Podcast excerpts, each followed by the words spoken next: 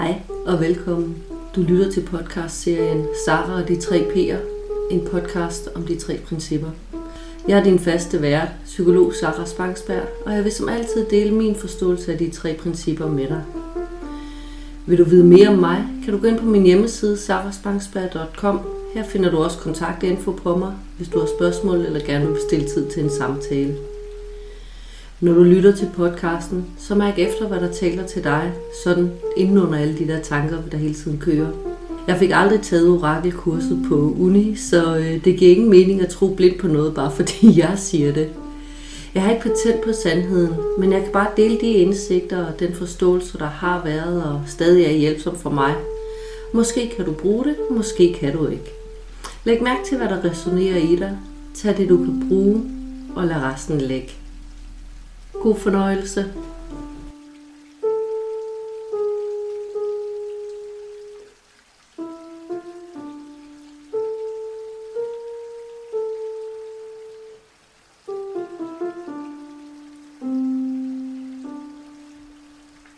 Hej. I dette afsnit vil jeg gerne tale noget om mit sindselevator. Start med at forestille dig et mega stort højhus. Sådan et hotelagtigt et, som man ser i amerikanske film, med en stor, fin glaselevator udenpå. Sådan en, som man kan kigge ud, mens man kører op. Huset og elevatoren ligger inde midt i en by, med hus i alle mulige størrelser rundt om det. Men vores hus er det højeste af dem alle, og elevatoren går helt op til toppen. Op, hvor man kan se ud over hele byen, danne sig overblik, nyde lyset op over byens skygger. Da de byggede huset, var planen, at der skulle være flere kælderetager, og man lod derfor elevatoren køre et godt stykke ned under jorden. Men med tiden blev der ikke lavet så mange kælderetager som planlagt, og jo længere elevatoren kører ned, jo mørkere og mindre er etagen, indtil det til sidst kun er en kulsort elevatorskakt. Forestil dig nu, at du kan fjerne huset, så det kun er den store elevator, der står tilbage. Stærk, stabil og høj. Som et kæmpe tårn af glas, man kan køre op og ned i. Ens udsyn og oplevelse af byen ændrer sig markant alt efter, hvor man er i elevatoren. Er man helt nede i bunden, er der bare mørkt og trangt. Der er ikke rart at være, og man kan få lyst til at trykke helt vildt på alle knapperne på elevatoren for at gøre noget for at komme op derfra. Men jo mere man trykker, jo mere bremser man elevatoren, fordi den skal registrere og håndtere alle de mange tryk. Når elevatoren endelig begynder at stige, begynder man at kunne se noget igen. Der begynder at trænge lidt lys ind, og vi kan bedre orientere os. Jo højere elevatoren stiger, jo mere behageligt bliver det at være i den. Der kommer musak igen, og trangen til paniske tryk på alle knapper forsvinder. I starten kan du ikke se så meget. Udsynet fra elevatoren blokeres af nærliggende bygninger, men du begynder at få en idé om byen. Og jo højere elevatoren stiger, jo mere kan du se, jo bedre bliver dit overblik. Og når du er helt op, så kan du se til alle sider, og du kan se, i hvilken retning du skal gå, for at komme derhen, hvor du gerne vil. Forestil dig nu, at denne elevator er dit sinds elevator. Den elevator, som du hele dit liv lever i, mens den kører op og ned. Altså et billede på din sindstilstand i lige netop dette øjeblik, hvor du bevæger dig et sted mellem ro og uro. For mig er der en kæmpe kvalitetsmæssig forskel i at være oppe eller at være nede. Jo højere op jeg er, jo mere er jeg i ro. Det er udramatisk. Jeg ved ting, fordi jeg bare kan mærke helt i ro inde i mit hjerte, at det er det rigtige. Jo længere nede jeg er, jo mere uro oplever jeg. Jo mere dramatisk opleves det. Mine tanker kører på den ene side, på den anden side. Jeg kan jo også godt, måske skulle jeg hellere. Og jeg kan godt få følelsen af, at jeg har fundet svar, men det er urolige og dramatiske svar.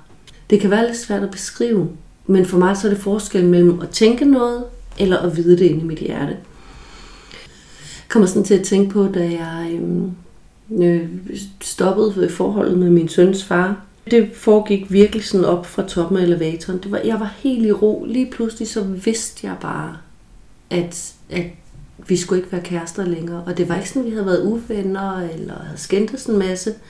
Og min hjerne, mine tanker, de gik lidt i gang med sådan at prøve at lave sådan lidt, men det kan du da ikke, og I har et barn sammen, og bla bla bla. Men jeg havde bare fået indblikket i min viden. Jeg vidste, at vi skulle slutte. Og på den måde kunne vores brud, og det føles forkert at sige brud, fordi der var virkelig ikke noget sådan knæk eller bræk over det. Men vores afslutning af forholdet foregik bare sådan i ro og i kærlighed, og uden noget drama overhovedet, og blive de bedste venner i dag. Det havde vi nok ikke været, hvis ikke jeg havde lyttet efter min visdom, som kom til mig. Hele vores liv leves i den her elevator. Målet er ikke at få den til at stoppe op i toppen og aldrig køre nedad.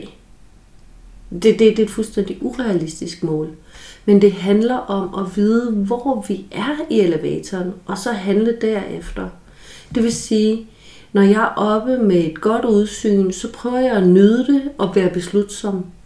Når jeg er nede, så prøver jeg virkelig at lade være med at tage alting alt for alvorligt, for jeg ved godt, at jeg ikke kan se min vej dernede fra. Så i stedet for prøver jeg at være omsorgsfuld over for mig selv, og give mig selv noget tid, så at vi kører op og ned i elevatoren. Det er et livsvilkår og en oplevelse. Hvad er det så, der afgør, hvor vi lige er i elevatoren? For mig selv kan jeg i hvert fald sige med sikkerhed, at mine tanker, og som jeg også vil komme mere ind på senere, er det, der styrer elevatorens bevægelser. Men selvfølgelig også faktorer som træthed, hormonudsving, bevægelse, frisk luft, kost, det spiller ind. Fordi de faktorer kan påvirke, hvor modtagelig jeg er for min hjernes tossede påfund, hvor meget jeg tror på mine tanker. Da jeg første gang stødte på elevatormetaforen, gav den så meget mening, og det gør den faktisk stadig. For jeg brugte den allerede på en eller anden måde i mit sprog, og det gør I sikkert også. Jeg er helt nede i kuldkælderen. Hey, jeg er på toppen. Jeg er helt flad. Jeg føler mig i bund. Jeg er nede i et sort hul. Jeg har totalt overblik. Jeg er flyvende. Jeg er ovenpå. Og på den måde ligger det allerede som en forståelse af at være oppe eller være nede. Det gør elevatormetaforen meget nem at gå til. Var det i hvert fald for mig. Og en af de ting, der virkelig tiltaler mig med den her elevatormetafor, det er, at den hjælper mig til at se, at jeg og i øvrigt alle andre altid gør det bedste, vi kan, derfra, hvor vi lige er i elevatoren. Jeg har altid vidst, at folk og jeg selv altid gør sit bedste. Jeg har altså dog samtidig haft svært ved at forklare alt det lort folk og mig selv samtidig går rundt og laver. Ting vi egentlig er for kloge til at gøre. Og I kan ikke sige, at man laver citationstegn omkring for kloge. Men med elevatormetaforen, så kan jeg se, hvordan det niveau, vi lige er i elevatoren, jo er afgørende for, hvor langt vi kan se, hvor godt vores overblik er, og dermed, hvilke muligheder vi lige oplever at have. Så når jeg er nede i elevatoren, og det er helt mørkt omkring mig, så kan det være meget svært at finde den rette vej, i forhold til, når jeg for eksempel er oppe i elevatoren med fuld udsyn. Og man kan sige, det jeg så på et tidspunkt indså helt tydeligt, det er, at når jeg ikke kan se vejen, så begynder min hjerne at blande sig med meget kreative forsøg på at gætte, hvad vejen så er. Men eftersom jeg jo det er helt mørkt, jeg ikke kan se noget, så kan det ret hurtigt gå galt. Jeg har i hvert fald indimellem fået lavet nogle rimelig fjollede ting, når jeg var nede i elevatoren. Jeg ved ikke, om I kan genkende det, men sådan dramatiske aften-sms'er til folk, eller diskussioner eller noget. Been there, done that. Heldigvis så er det så ved at gå over. I takt med, at jeg kunne se det her. Så sådan regel nummer 1. Er du nede i elevatoren, Sarah, så sæt dig på dine hænder og luk din mund. Så, jo. Men i forhold til, når man ser ens muligheder meget begrænset, når man er nede i elevatoren, så nytter det jo ikke noget, at jeg, når jeg så er på et højere niveau, bebrejder mig selv, at jeg jo ikke tog højde for den udsigt, jeg har på det niveau, da jeg var på det lave. Så er jeg nede på det niveau, hvor jeg ikke kan se noget som helst, fordi der er en bygning lige foran mig, eller måske er nede i kælderen. Så kan jeg ikke bebrejde mig selv for, at jeg ikke kunne regne ud, hvordan jeg kom et bestemt sted hen, for jeg kunne ikke se vejen. Jeg gjorde det bedste, jeg kunne, derfra, hvor jeg var. Og det samme gør alle andre mennesker. Så man kan sige, Vi gør altid det bedste, vi kan, derfra, hvor vi er. Men når vi forstår den her elevator-metafor, så kan det hjælpe os til at gøre mindre, når vi er nede, hvor der er et dårligt udsyn. Fordi vi pludselig bliver bevidste om, at vi ikke har det fulde billede dernede fra. Og det har i hvert fald i mit liv været en kæmpe hjælp at lige få den lille vinkel på. Nu sagde jeg tidligere, at min tænkning er noget af det, der trækker mig ned. Jeg ved ikke, om du kender det, men det der med at få det okay, når man lige har fået en lur, eller når man stopper med at gruble, eller planlægge, eller analysere, eller man lige bliver distraheret fra sine bekymringer. Det kender jeg i hvert fald altid. Fordi i modsætning til en virkelig hotelelevator, så mit sindselevator nemlig ikke sat til at søge mod lobbyen i stueetagen. Mit sindselevator er heldigvis sat til at søge opad, mod den blå himmel og det store overblik, mod ro og glæde. Jeg, og efter min overbevisning, alle mennesker er født med en helt naturlig opdrift i vores sind. Men mine tanker kan spænde ben for den her opdrift. Stop elevatoren på en bestemt etage, eller ligefrem trække den nedad mod kuldkælderen. Men heldigvis så vil elevatoren stadigvæk fungere og trække opad, i det øjeblik, jeg slipper de tanker, der trækker den ned. Jeg behøver faktisk ikke at gøre noget som helst. Jeg behøver faktisk ikke at gøre noget som helst, for at min elevator kører op igen. Faktisk så har jeg opdaget, at det er sådan, at jo mindre jeg gør, altså det vil sige, jo mindre jeg grubler eller planlægger, skaber indre film i hovedet eller sender aften-sms'er, jo hurtigere går det over. Jo hurtigere kan min elevator simpelthen søge opad, som er det, den gerne vil. Jeg faldt over et citat på et tidspunkt, og jeg kan simpelthen ikke huske, hvem det er fra, men, og jeg gengiver det sikkert også lidt forkert, men det jeg husker i hvert fald, det var noget i stil med: sandheden er, at du ikke kan kæmpe for at give slip. At kæmpe er det modsatte af at give slip. At give slip er at stoppe med at kæmpe. At give slip er meget mere i stil med at lade det være, og være ligeglad. Og det citat, i hvert fald i min udgave, det hjalp mig faktisk rigtig meget. Og det er en stor hjælp for mig at vide det her, at jeg ikke behøver at gøre en masse med de tanker og følelser og bekymringer og problemer, mit hoved lige fortæller mig, der er. Men at jeg faktisk bare kan lade dem være, for min medfødte opdrift skal nok få mig op igen. Om det så tager 10 minutter eller 10 dage, så ved jeg, at jeg kommer op igen. Lykken kommer altid til syne igen, så snart jeg stopper med at tænke mig selv nedad.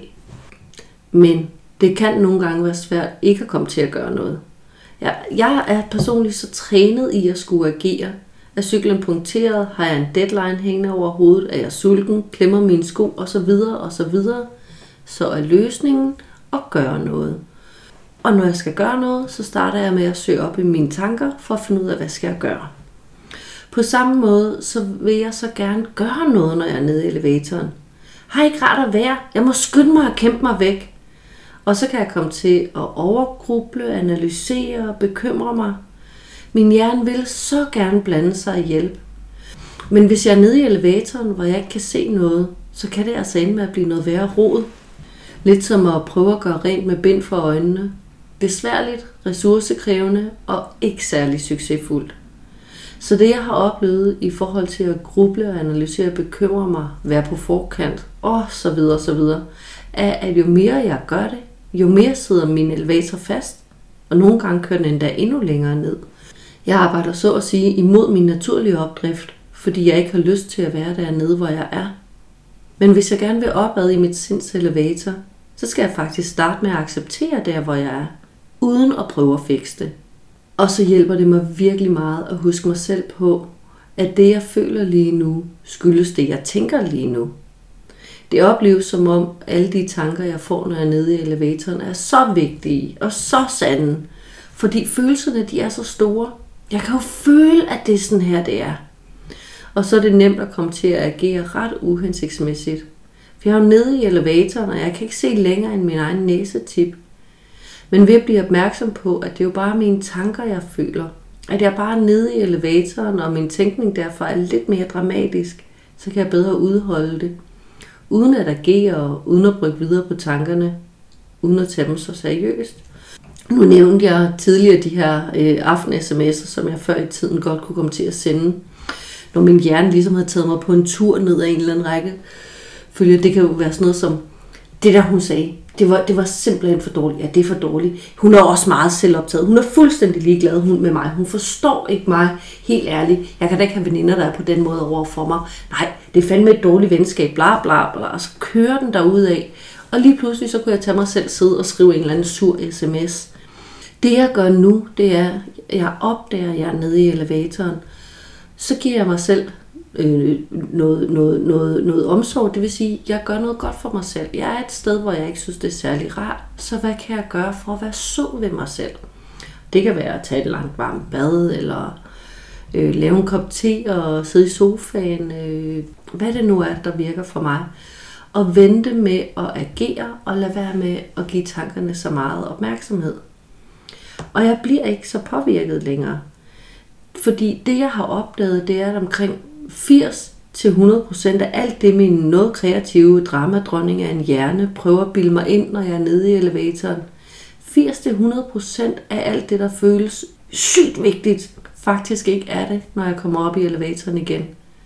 Og når jeg er op igen, så kan jeg meget bedre træffe fornuftige foranstaltninger i forhold til det, der reelt er vigtigt. Fordi jeg er i ro. Jeg ser klart. Man kan sige, tankestrømmen med veninden, der havde sagt noget dumt, og hvor jeg var helt parat til at afslutte venskabet. Snart jeg er i ro, så kan jeg jo godt se, at der ikke er noget galt med venskabet. Men nede i elevatoren, der var det hele bare sort. Og jeg ser det nogle gange som hvis man forestiller sig den her elevator, og så man er nede i kælderen, så føles det som om, der bare sådan kravler hundredvis af små monstre fast, og man føler sådan, man skal slås med dem alle sammen. Men i virkeligheden, så kan de ikke holde til at komme op af i luften, så i takt med elevatoren stiger, så så forsvinder de. Og så kan det godt være, at der er en enkelt tilbage, når vi kommer op, men det kan vi deale med.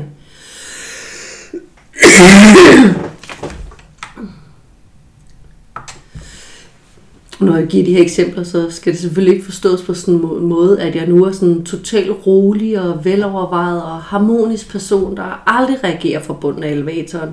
Fordi det gør jeg også nogle gange. Det betyder bare, at når jeg opdager, hvor jeg er, hvad der er gang i oppe i mit hoved, så har jeg et valg. Det er ikke agere nu, eller alt er tabt. Heller ikke, selvom min hjerne stadigvæk påstår det. Og de gange, hvor jeg ikke opdager det, og kommer til at agere nede fra bunden, så kan jeg bedre tilgive mig selv, for jeg gjorde faktisk mit bedste lige i det øjeblik. Jeg kan grine lidt af det og sige, det må du sgu undskylde, for det var jo bare en kælderreaktion, og dem har vi alle sammen indimellem. Også andre mennesker. Og når andre folk råber til os nede fra deres kælder, især hvis vi ikke er forberedt på det, så kommer vi meget nemt til at følge dem ned i kælderen. Og en ting, vi kan være helt sikre på, det er, at vi ikke får fikset en skid, når vi står to mennesker i en mørk kælder og har hovedet op i hver vores egen røv. Men det fede det er, at vi behøver ikke at ryge med ned i kælderen, når andre er der. En ting, der har været virkelig vigtigt for mig, det er at hjælpe som det er forståelsen af, at andre jo også bare agerer fra deres niveau i elevatoren. Den her viden om, at folk altid gør deres bedste med det udsyn, de tanker, de lige nu har til rådighed i dette øjeblik. At kunne forstå andre ud fra deres niveau, se hvor de reagerer fra, det gør, at jeg ikke bliver så personligt påvirket af det. Heller ikke, når de målretter deres udfald mod mig. Det handler jo i virkeligheden slet ikke om mig. Fordi det, de siger eller gør, det handler jo mere om, hvor de er i deres elevator, end det handler om mig. De oplever jo også livet, og dermed mig, inden fra dem selv, og fra det niveau i elevatoren, de er på. Og når jeg husker på dette, så tager jeg det meget mindre nært, og det bliver også nemmere at møde folk med forståelse og en eller anden grad af omsorg eller rolig grænsesætning, uden at ryge mig ned i kælderen. Igen betyder det ikke, at vi dermed skal have som mål aldrig at ryge mig ned. Det er urealistisk. Men det er en hjælp at minde os selv om at blive opmærksom på, hvor den anden person reagerer fra. Og i øvrigt, hvor vi selv reagerer fra. Så prøv i den næste tid at begynde at lægge mærke til, hvor du befinder dig i elevatoren. Og sæt dine forventninger til dig selv og din egen omsorg derefter. Er du nede, så sæt farten ned og giv dig selv lidt omsorg i stedet. Er du oppe, så benyt det til at få ageret på, hvad du nu har brug for, og nyd det. Og prøv at se andres reaktioner som et billede på, hvor de er i elevatoren. Jo mere du bruger det, jo mere naturligt føles det.